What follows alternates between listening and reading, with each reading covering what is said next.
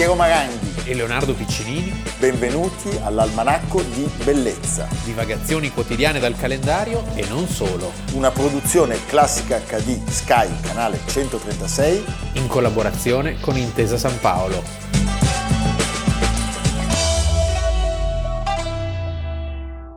Almanacco di Bellezza, 6 agosto, Leonardo Piccinini. Piero Maranghi, qui siamo e qui restiamo. E qui restiamo. Non possiamo, non vogliamo, non No. dobbiamo.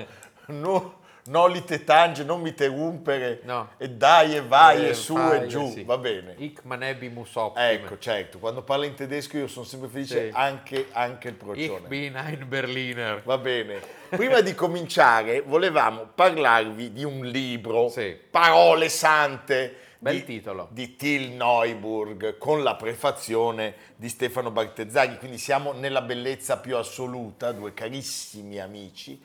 Till- Due giocolieri della parola. eh, autentici, eh, purissimi. Till Neuburg è un po' come Till Eulenspiegel, Sì. cioè è uno sparigliatore Non si sa se seriale. esista realmente. Esiste ed è un uomo Ah, ecco. davvero specialissimo. Parliamo di un ex grafico, ex critico cinematografico, ex copywriter, ex giornalista di motociclismo, Ex tutto. ex, tant'è che lui dice io sono un ex symbol, Ah, la simpatia. ah, eh. ah. E Till Neuburg si è occupato di che cosa? Della padrelingua. Che cos'è la padrelingua, Piero? Beh, sostanzialmente la padrelingua è qualcosa indispensabile per farsi largo nella vita. Certo. cioè, Spoilerare. no, beh, non più che spoilerare, provocare, spiazzare, Sì. umiliare, insultare può essere molto utile. Till Neuburg ha diviso allo scopo e raccolto per ordine alfabetico in 28 sezioni tematiche 2381 ingiurie nazionali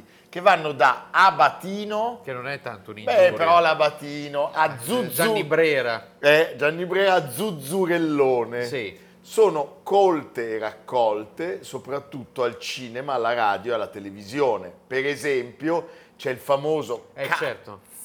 Di Zavattini Di Cesare Zavattini. che lo disse alla radio. Alla radio e c'è il Vafangulo di Nino Manfredi. eh, a un giornalista che lo intervistava in Brutti, Sporchi e Cattivi. Scola. sì. Scola. Parole sante per i tipi di Esedra, che è una casa editrice di Padova, specialista in saggistica.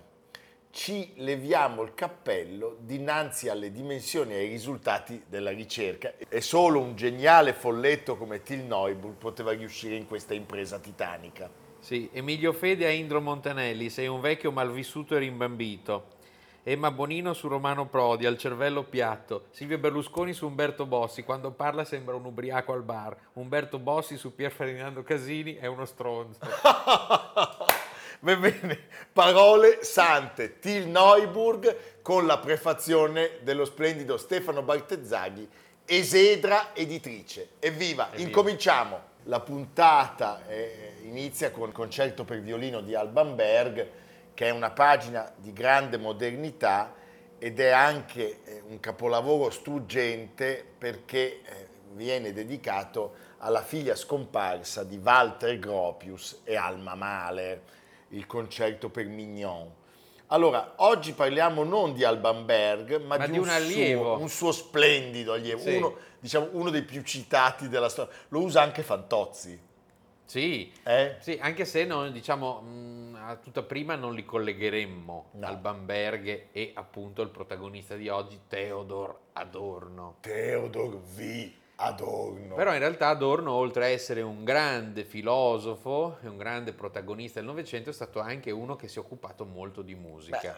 Beh, in maniera assoluta, Sì. un protagonista veramente irraggiungibile di un certo mondo musicale. uno dei grandi protagonisti della scuola di Francoforte eh, ed era tra l'altro no, nato proprio a Francoforte. E Noi ne parliamo oggi perché lui muore il 6 agosto del 1969 a Visp, quindi Dov'è sostanzialmente un mese dopo la mia nascita è morto Adorno. Ah, ecco. L'uomo è andato sulla Luna. Sì. Quindi capisci che cosa ho portato io nel mondo? Dov'è Visp? Visp è vicino a Vosp.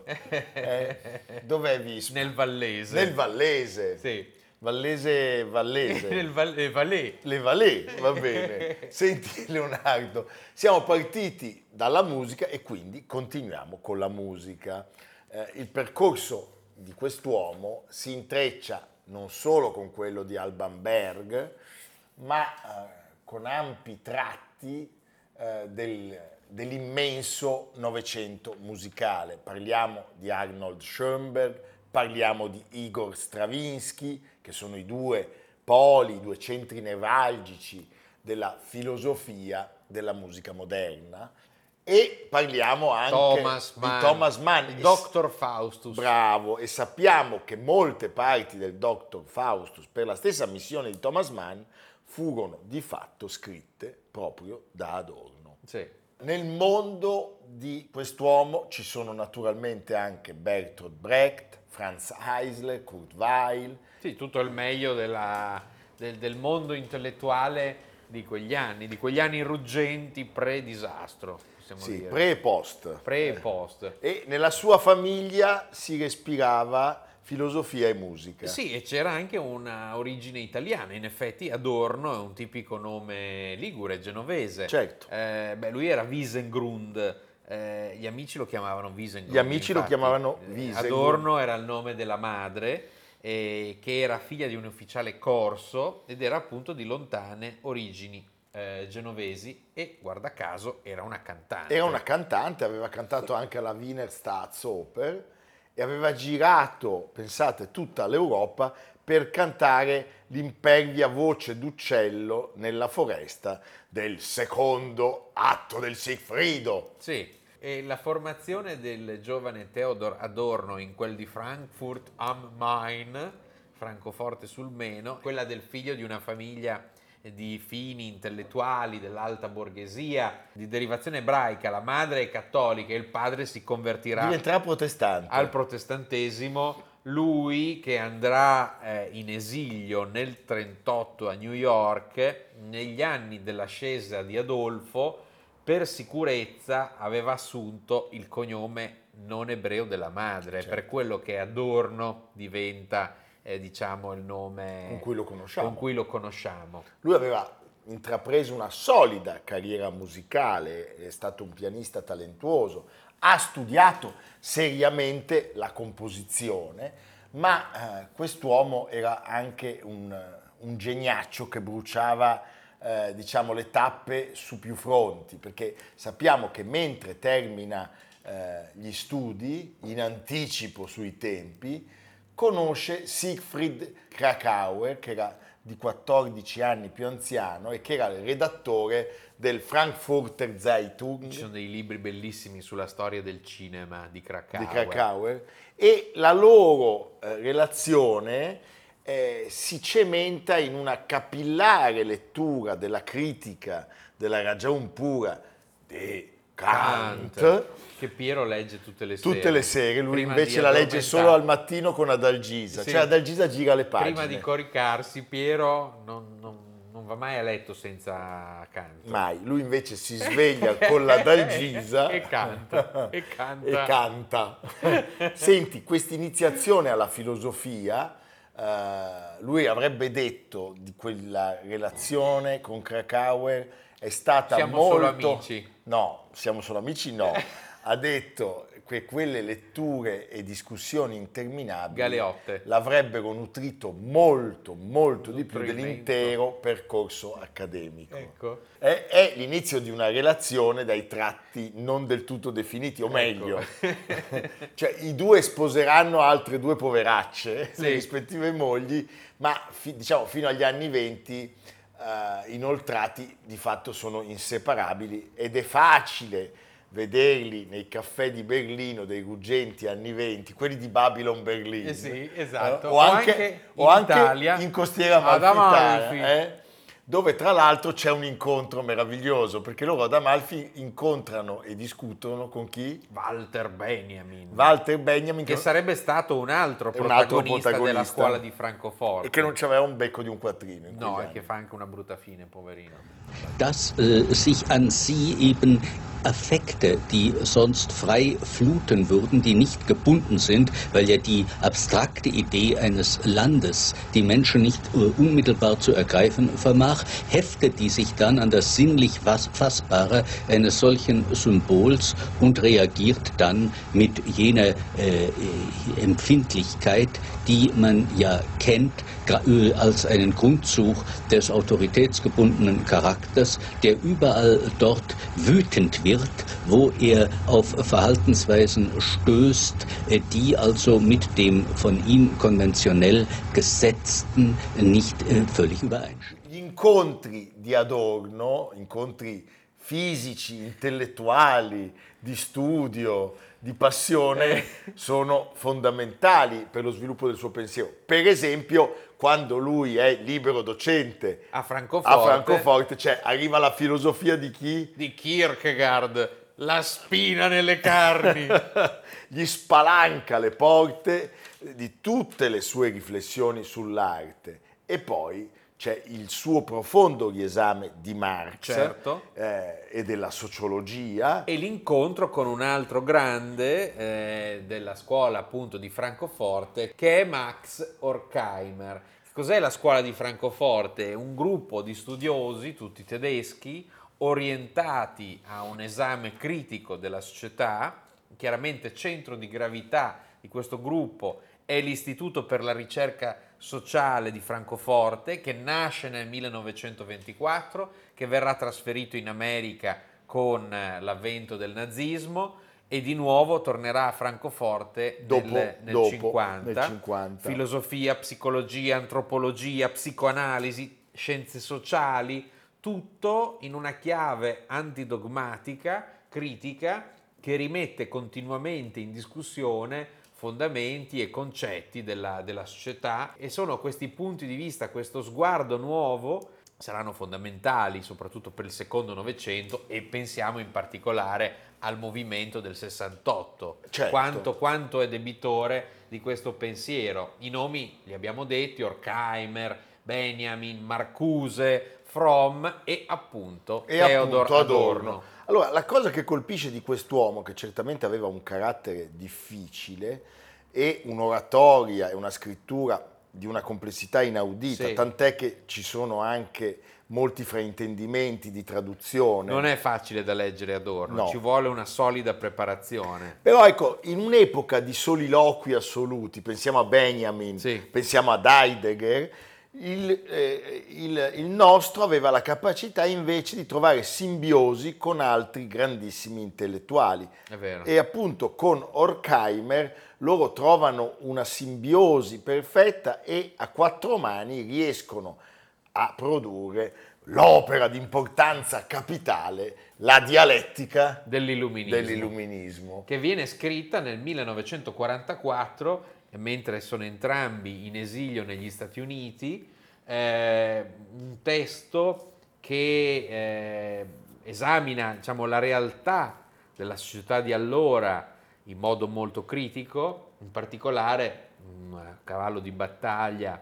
delle tesi di Adorno è proprio l'alienazione dell'individuo nella società di massa e in questo testo la società industriale viene vista in chiave negativa nel modo in cui trasforma in cosa l'anima dell'uomo. Bravo. Quindi c'è un'analisi critica della, diciamo, del positivismo, della visione dell'illuminismo, della via salvifica dell'illuminismo. Qui mi viene in mente il nostro caro amico Pierluigi Bersani quando dice che appunto durante il Medioevo furono bruciate qualche migliaio di streghe, nell'età del progresso, della ricerca e dello sviluppo furono gassati 6 milioni di ebrei. Sì, certo. Quindi bisogna sempre pensare che il progresso è buono, è fantastico, è meraviglioso, ma può anche portare a, delle, a dei disastri. a delle degenerazioni assolute. Senti, il periodo americano, questo esilio americano, gli permette di eh, intrecciare di nuovo i rapporti con il maestro assoluto di Berg, perché eh, lì con lui c'è anche Arnold Schoenberg e lui a Schoenberg dedica delle pagine memorabili e poi Thomas Mann, appunto. Quest'ultimo eh, legge in anteprima le bozze dei testi di Adorno sulla musica di Schoenberg e è talmente folgorato dalla capacità di Adorno di, di, di rappresentare la musica di Schoenberg e tutta la questione dodecafonica da chiedergli, eh, da chiedergli appunto di intervenire nel Dr. Faustus e come abbiamo detto eh, Mann non ha mai fatto mistero che porzioni significative di quel testo siano proprio state scritte da Adorno. Da Adorno. Mm. Senti, era uh, un personaggio uh, che non aveva uh, peli sulla lingua certo. e sappiamo che è ancora sua la vertiginosa lezione concerto sul tema dell'opera 111, l'ultima sonata di Beethoven e sul mistero della mancanza del terzo movimento. Allora, l'idea invece che fa arrabbiare Schoenberg, cioè quella che la dodecafonia abbia un significato demoniaco, demoniaco è di Thomas Mann. Sì. Eh? E questa roba... Schoenberg scriverà delle lettere di protesta. Scriverà delle lettere di protesta. Beh, poverino, effettivamente. Beh, ma però forse ci sta, non ecco, lo so. Poi c'è il rientro di eh, Adorno in Germania nel 1950, nel 1951 esce il suo capolavoro Minima e Moralia, Minima Moralia. Minima Moralia, la realtà di tutti i giorni attraverso un linguaggio paradossale, provocatorio. Eh, lui è tornato in Germania, Beh, riprende eh, non solo l'attività dell'Istituto di Studi Sociali, ma eh, prende la docenza di critica musicale a Darmstadt. Sì. Capisci dove deve che era ancora lì che, cioè, le, che fumava. La eh. fucina dell'avanguardia, eh. fumante per tutti i disastri.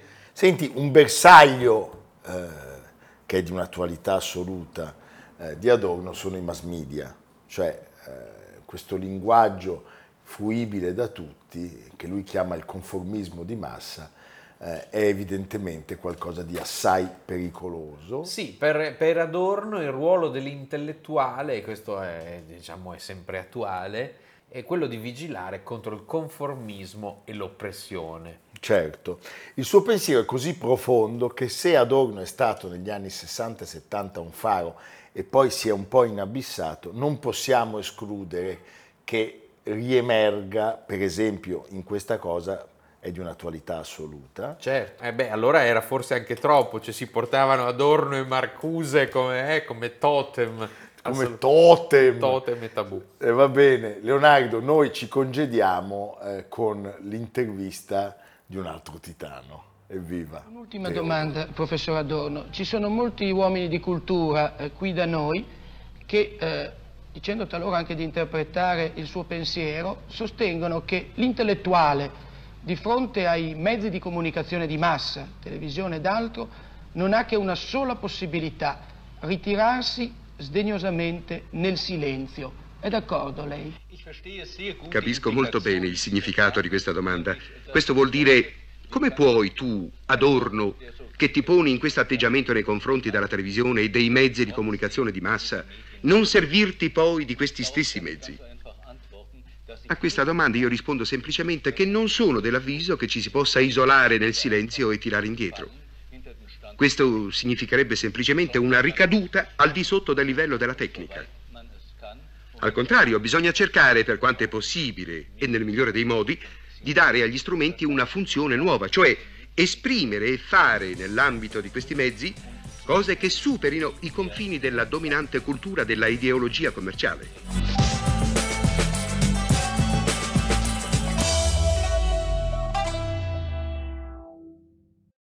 Oggi direi che tu se tiens. Perché? Perché Til Neuburg, Adorno, stiamo andando come dire indietro. Siamo sempre al di là delle Alpi. Eh beh, certo. Allora, il protagonista della nostra puntata un giorno ha detto il preludio del Tristano e Isotta mi ricorda il vecchio dipinto italiano di un martire eh, i cui intestini vengono lentamente svolti dal suo corpo e arrotolati. Sant'Erasmo. Sant'Erasmo. C'è un bellissimo dipinto di Nicolas Poussin Capisci? ai Musei Vaticani, però con questa crudezza effettivamente perché il martirio credo che insieme a quello di- della ruota di Santa Caterina sia uno dei più crudeli.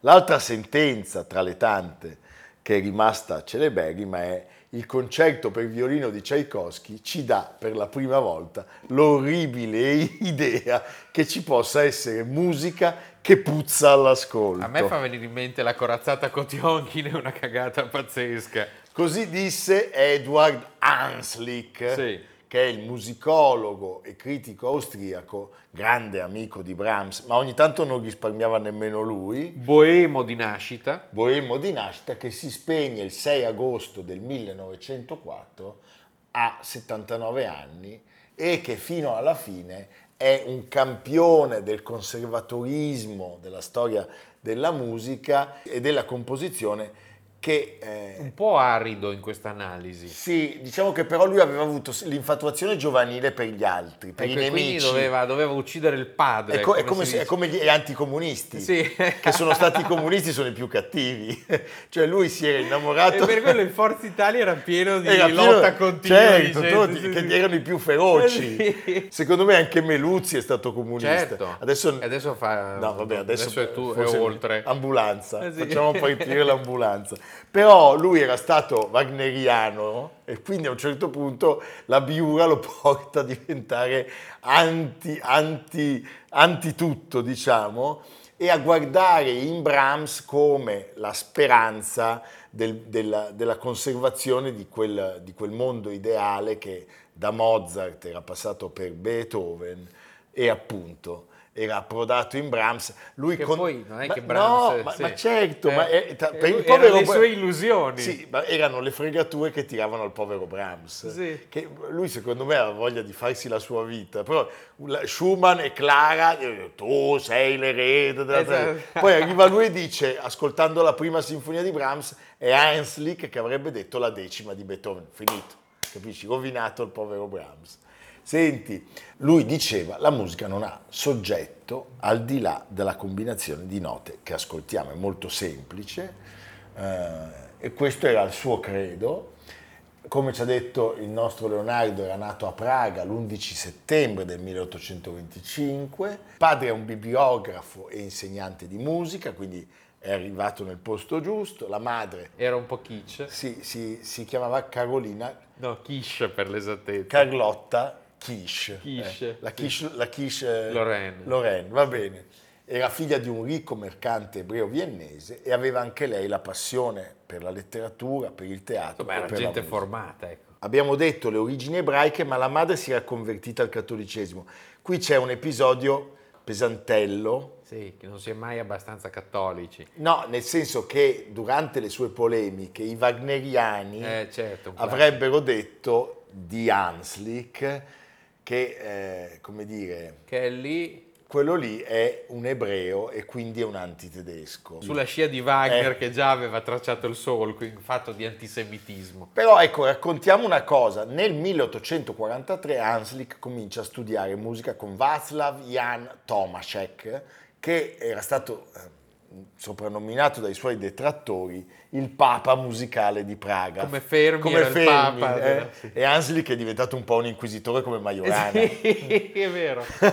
Allora, sappiamo che questo musicista era molto supponente, molto sarcastico e molto convinto di sé, della, Sì. della propria importanza. È indubitabile che Tomaszek abbia lasciato una fortissima impronta in Hanslick e sappiamo che... eh, C'è un incontro Quando che per lui- lui è decisivo Certo. alle terme, perché allora si andava molto alle terme. incontra Wagner Sì. e rimane folgorato.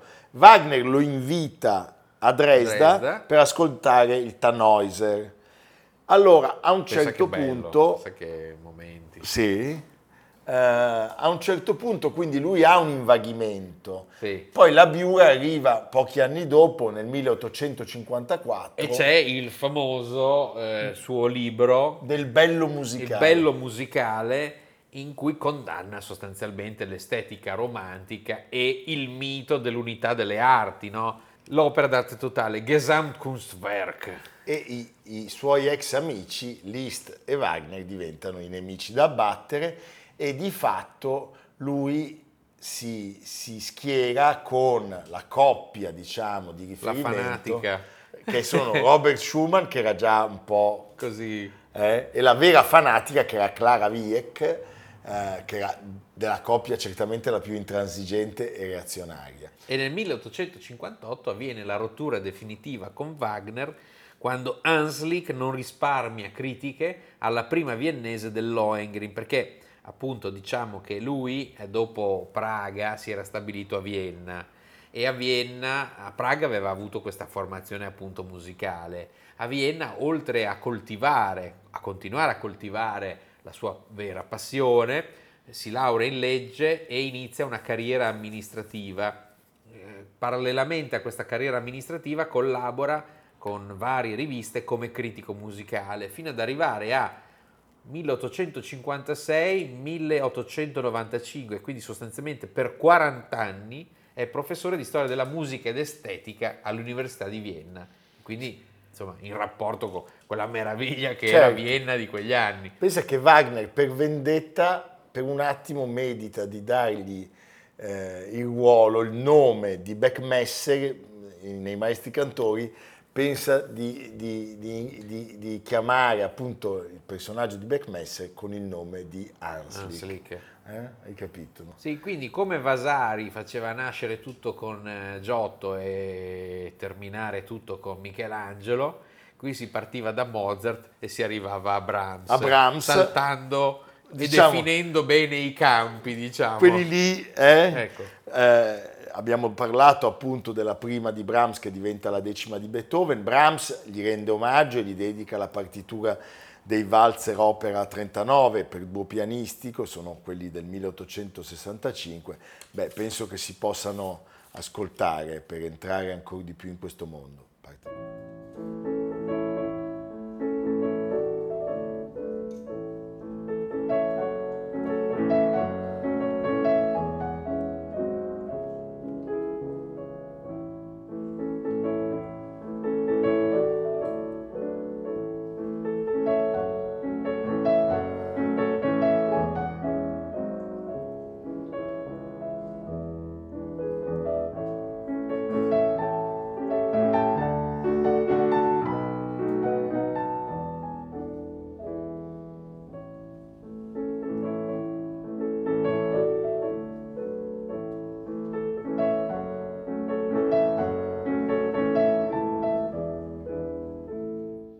Non sono sempre rose e fiori neanche i rapporti con Brahms, No. perché Hanslick è un intransigente, quando ascolta il doppio concerto per violino e violoncello, scrive che è più scritto che ispirato, eh? quindi insomma è un, è un commento eh, diciamo non generoso, meno abrasivo però a quanto dedicato ai compositori che eh, vengono di volta in volta inseriti nel novero degli avversari. Per esempio del povero Bruckner, Hanslick avrebbe detto il suo è uno stile frutto di un incubo etilico. Mamma mia, povero E Bruckner. per non parlare dei, Vabbè, proprio... dei grandi valzeristi viennesi come Strauss e Lanner, e insomma lì è proprio... proprio siamo la spazzatura. che il ritmo dolcemente inebriante di tre quarti che si impossessa di mani e piedi eclissi necessariamente la musica grande e seria e renda ovviamente il pubblico inadatto a qualsiasi sforzo intellettuale. Come dire, non bisogna fare fatica. eh? Nel bello musicale, cioè questa, diciamo, significato che la, la bellezza propria della musica sta nella musica e basta, cioè gli elementi costitutivi della musica non sono confrontabili con quelli delle altre arti. La musica non è un mezzo per esprimere sentimenti, No. ma la musica si identifica con la sua tecnica, non rimanda ad altro che a se stessa. È anche un prodotto storico e come tale soggetta a invecchiamento e esaurimento. Esaurimento. Ecco, però non bisogna dare nulla per scontato perché vogliamo, diciamo, eh, citare qualcosa di inaspettato. Sì. Quando lui assiste alla prima esecuzione viennese di cavalleria rusticana, scrive una forte sensualità e un temperamento passionale arroventano l'opera che dall'inizio alla fine avvince ed emoziona. Mascagni ha ereditato da Verdi il gusto della musica che scuote il sangue. Vedi che c'è Beh, speranza. Evviva! e quindi ci concediamo dal ricordo di Edward Hanslick. Bravo Leonardo. E lì vedo che cos'è? È un Un papa? papa, È un papa perché oggi, Lui- 400, Quando sono i papi lui sa tutto. 400 400 anni fa, il 6 agosto del 1623, iniziava il pontificato di Urbano VIII. Fiorentino. Esatto. Ma non Medici? Barberini, Barberini. Maffeo Barberini. Del Mugello. No, Valdelsa. Val- Valdelsa, va bene, va bene. 20 anni di pontificato, rinnova completamente Roma, è il grande inventore della Roma barocca e come ha scritto eh, il grande Filippo Daverio, la corte barberiniana conta almeno un migliaio di personaggi pagati, dai cuochi agli artisti, dai teatranti ai musici, ed è attiva e operosa quanto le tre api dello stemma di famiglia. Gian Lorenzo Bernini, protetto del Papa, ridisegna Roma sotto i suoi occhi e nel frattempo gli inventa il palazzo in città. Andatelo a visitare, è bellissimo. Quello attorno al quale costruisce il più grande teatro d'Europa, con oltre 4.000 posti. È il barocco del papato di Roma che andrà a generare quello di Parigi di Luigi XIV, il quale a sua volta formerà quelli d'Europa da Dresda a San Pietroburgo. Quindi una figura centrale nella cultura europea e mondiale. Numero uno. Sì.